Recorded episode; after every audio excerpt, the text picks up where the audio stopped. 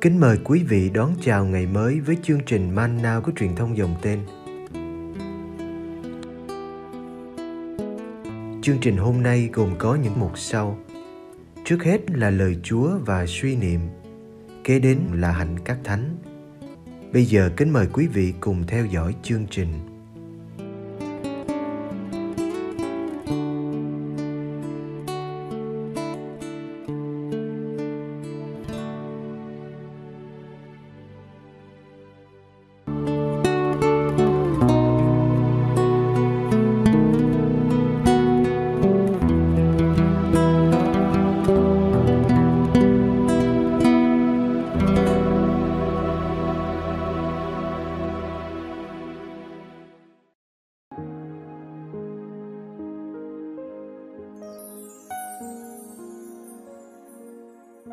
Diễn từ trong hội đường Ca Phát Naum Do An chương 6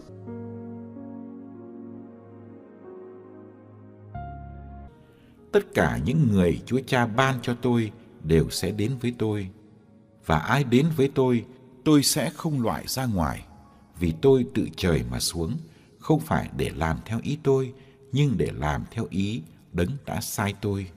Mà ý của đấng đã sai tôi là tất cả những kẻ người đã ban cho tôi, tôi sẽ không để mất một ai, nhưng sẽ cho họ sống lại trong ngày sau hết. Thật vậy, ý của cha tôi là tất cả những ai thấy người con và tin vào người con thì được sống muôn đời và tôi sẽ cho họ sống lại trong ngày sau hết.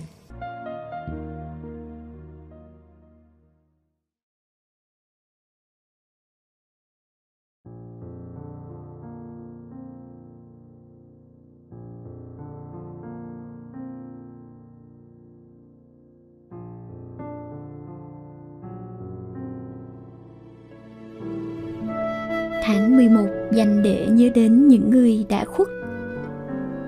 Đã có thời người ta cho rằng theo đạo là bất hiếu vì không lo dỗ chạp, cúng vái, nhang đèn. Nhưng trong niềm tin của Kitô giáo, điều người chết cần không phải là đồ ăn hay vàng mã, mà là cầu nguyện, hy sinh, việc lành và thánh lễ ngọn lửa luyện ngục tuy gây nhiều đau đớn không nguôi, nhưng có sức tẩy luyện, biến đổi và thánh hóa. Có thể nói, các linh hồn ở luyện ngục có phúc hơn chúng ta, vì họ biết chắc chắn sớm muộn gì cũng vào thiên đàng. Chính vì thế, họ vui lòng để cho tình yêu chúa thanh lọc và càng lúc càng trở nên hoàn hảo hơn để đến gần bên Chúa. Chúng ta cần sống mâu nhiệm các thánh thông công, các thánh trên trời chuyển cầu cho hội thánh dưới thế. Hội thánh dưới thế chuyển cầu cho các linh hồn đau khổ.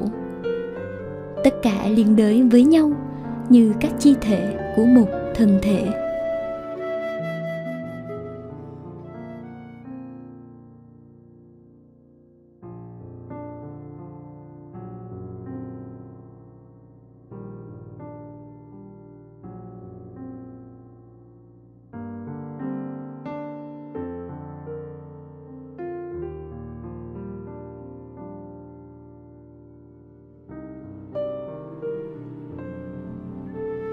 Trong tháng này, Hội Thánh mời chúng ta đi viếng Nghĩa Trang để cầu nguyện cho các người thân yêu đã lìa đời.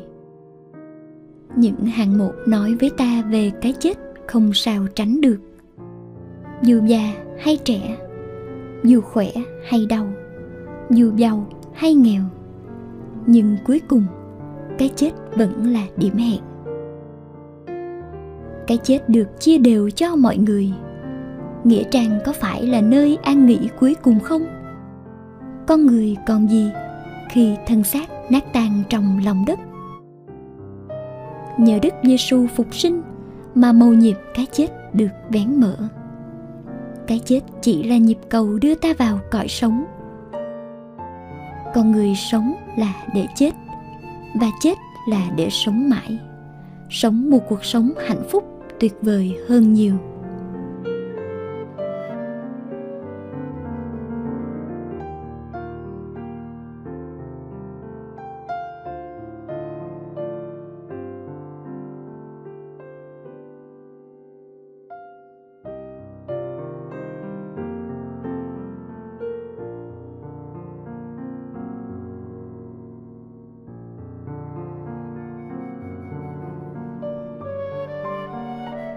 Cùng với Thánh Francisco xin gọi cái chết là chị, chị chết.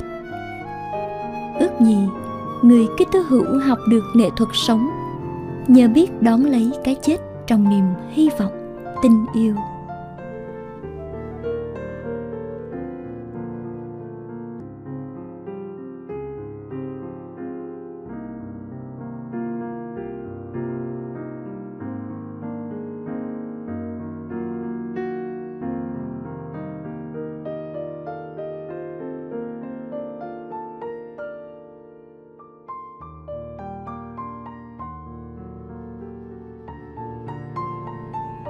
Lạy Chúa Giêsu.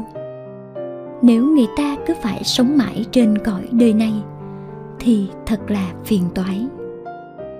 Nhưng cái chết vẫn làm chúng con đau đớn, vì phải chia tay với những người thân yêu, vì bao mộng mơ, dự tính còn dang dở xin cho chúng con đừng nhìn cái chết như một định mệnh nghiệt ngã và phi lý, nhưng như một hành trình trở về nguồn cội yêu thương.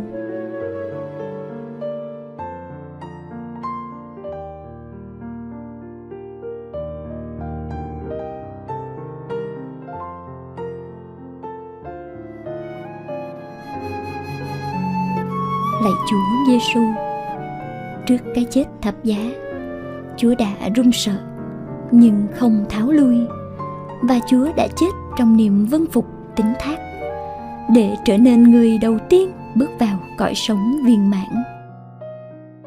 Xin cho chúng con nghe được lời dạy dỗ của cái chết. Cái chết cho thấy cuộc sống mong manh, ngắn ngủi. Chính vì thế, từng giây phút trôi qua thật quý báu. Cái chết bất ngờ mời gọi chúng con luôn tỉnh thức. Cái chết nhắc nhở chúng con là khách lữ hành đang trên đường về quê hương vĩnh cửu.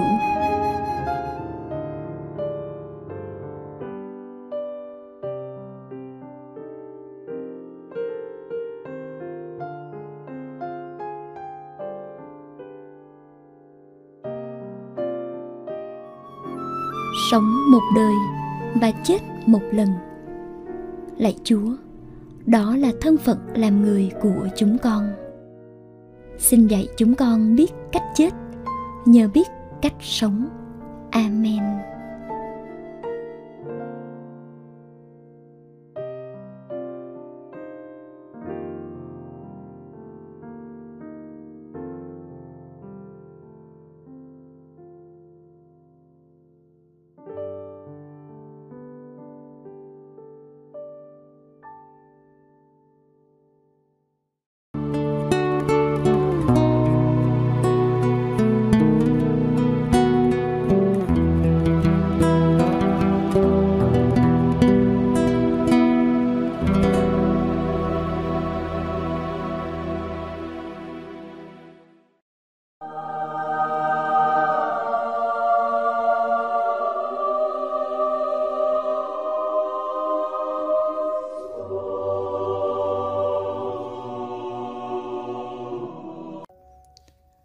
Ngày mùng 2 tháng 11 cầu cho các linh hồn.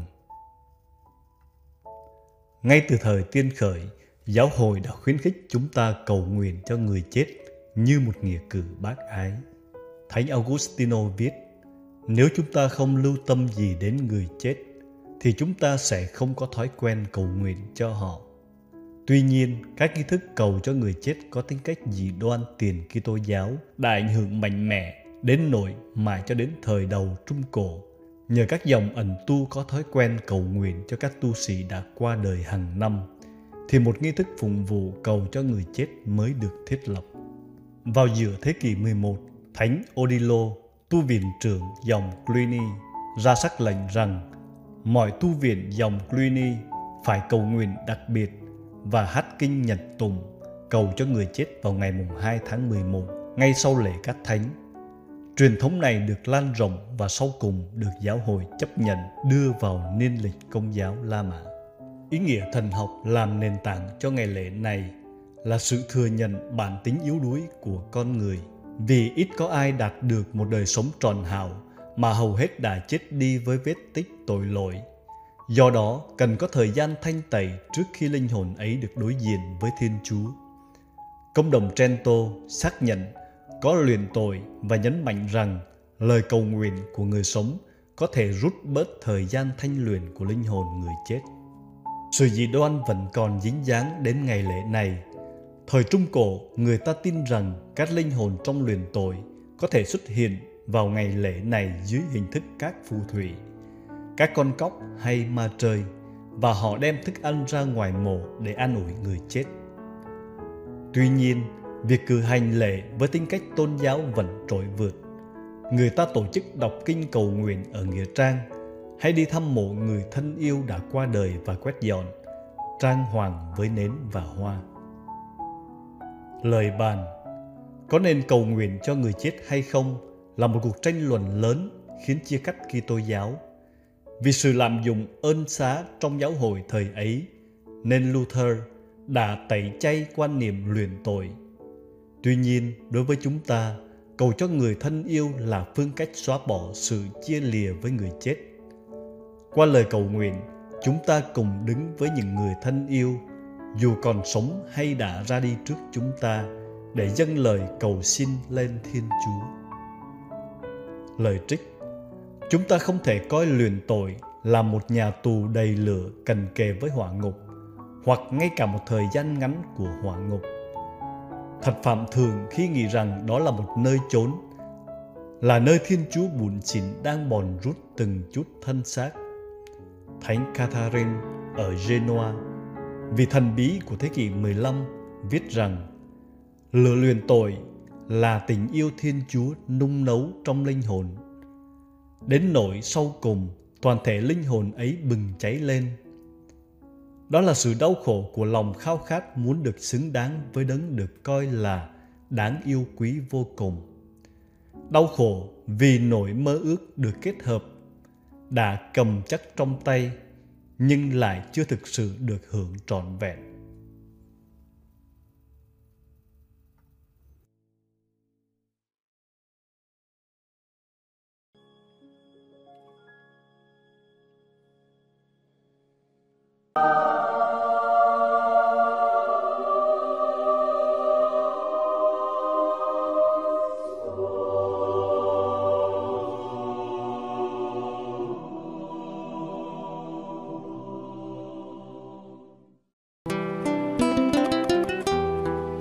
Cảm ơn quý vị đã theo dõi chương trình.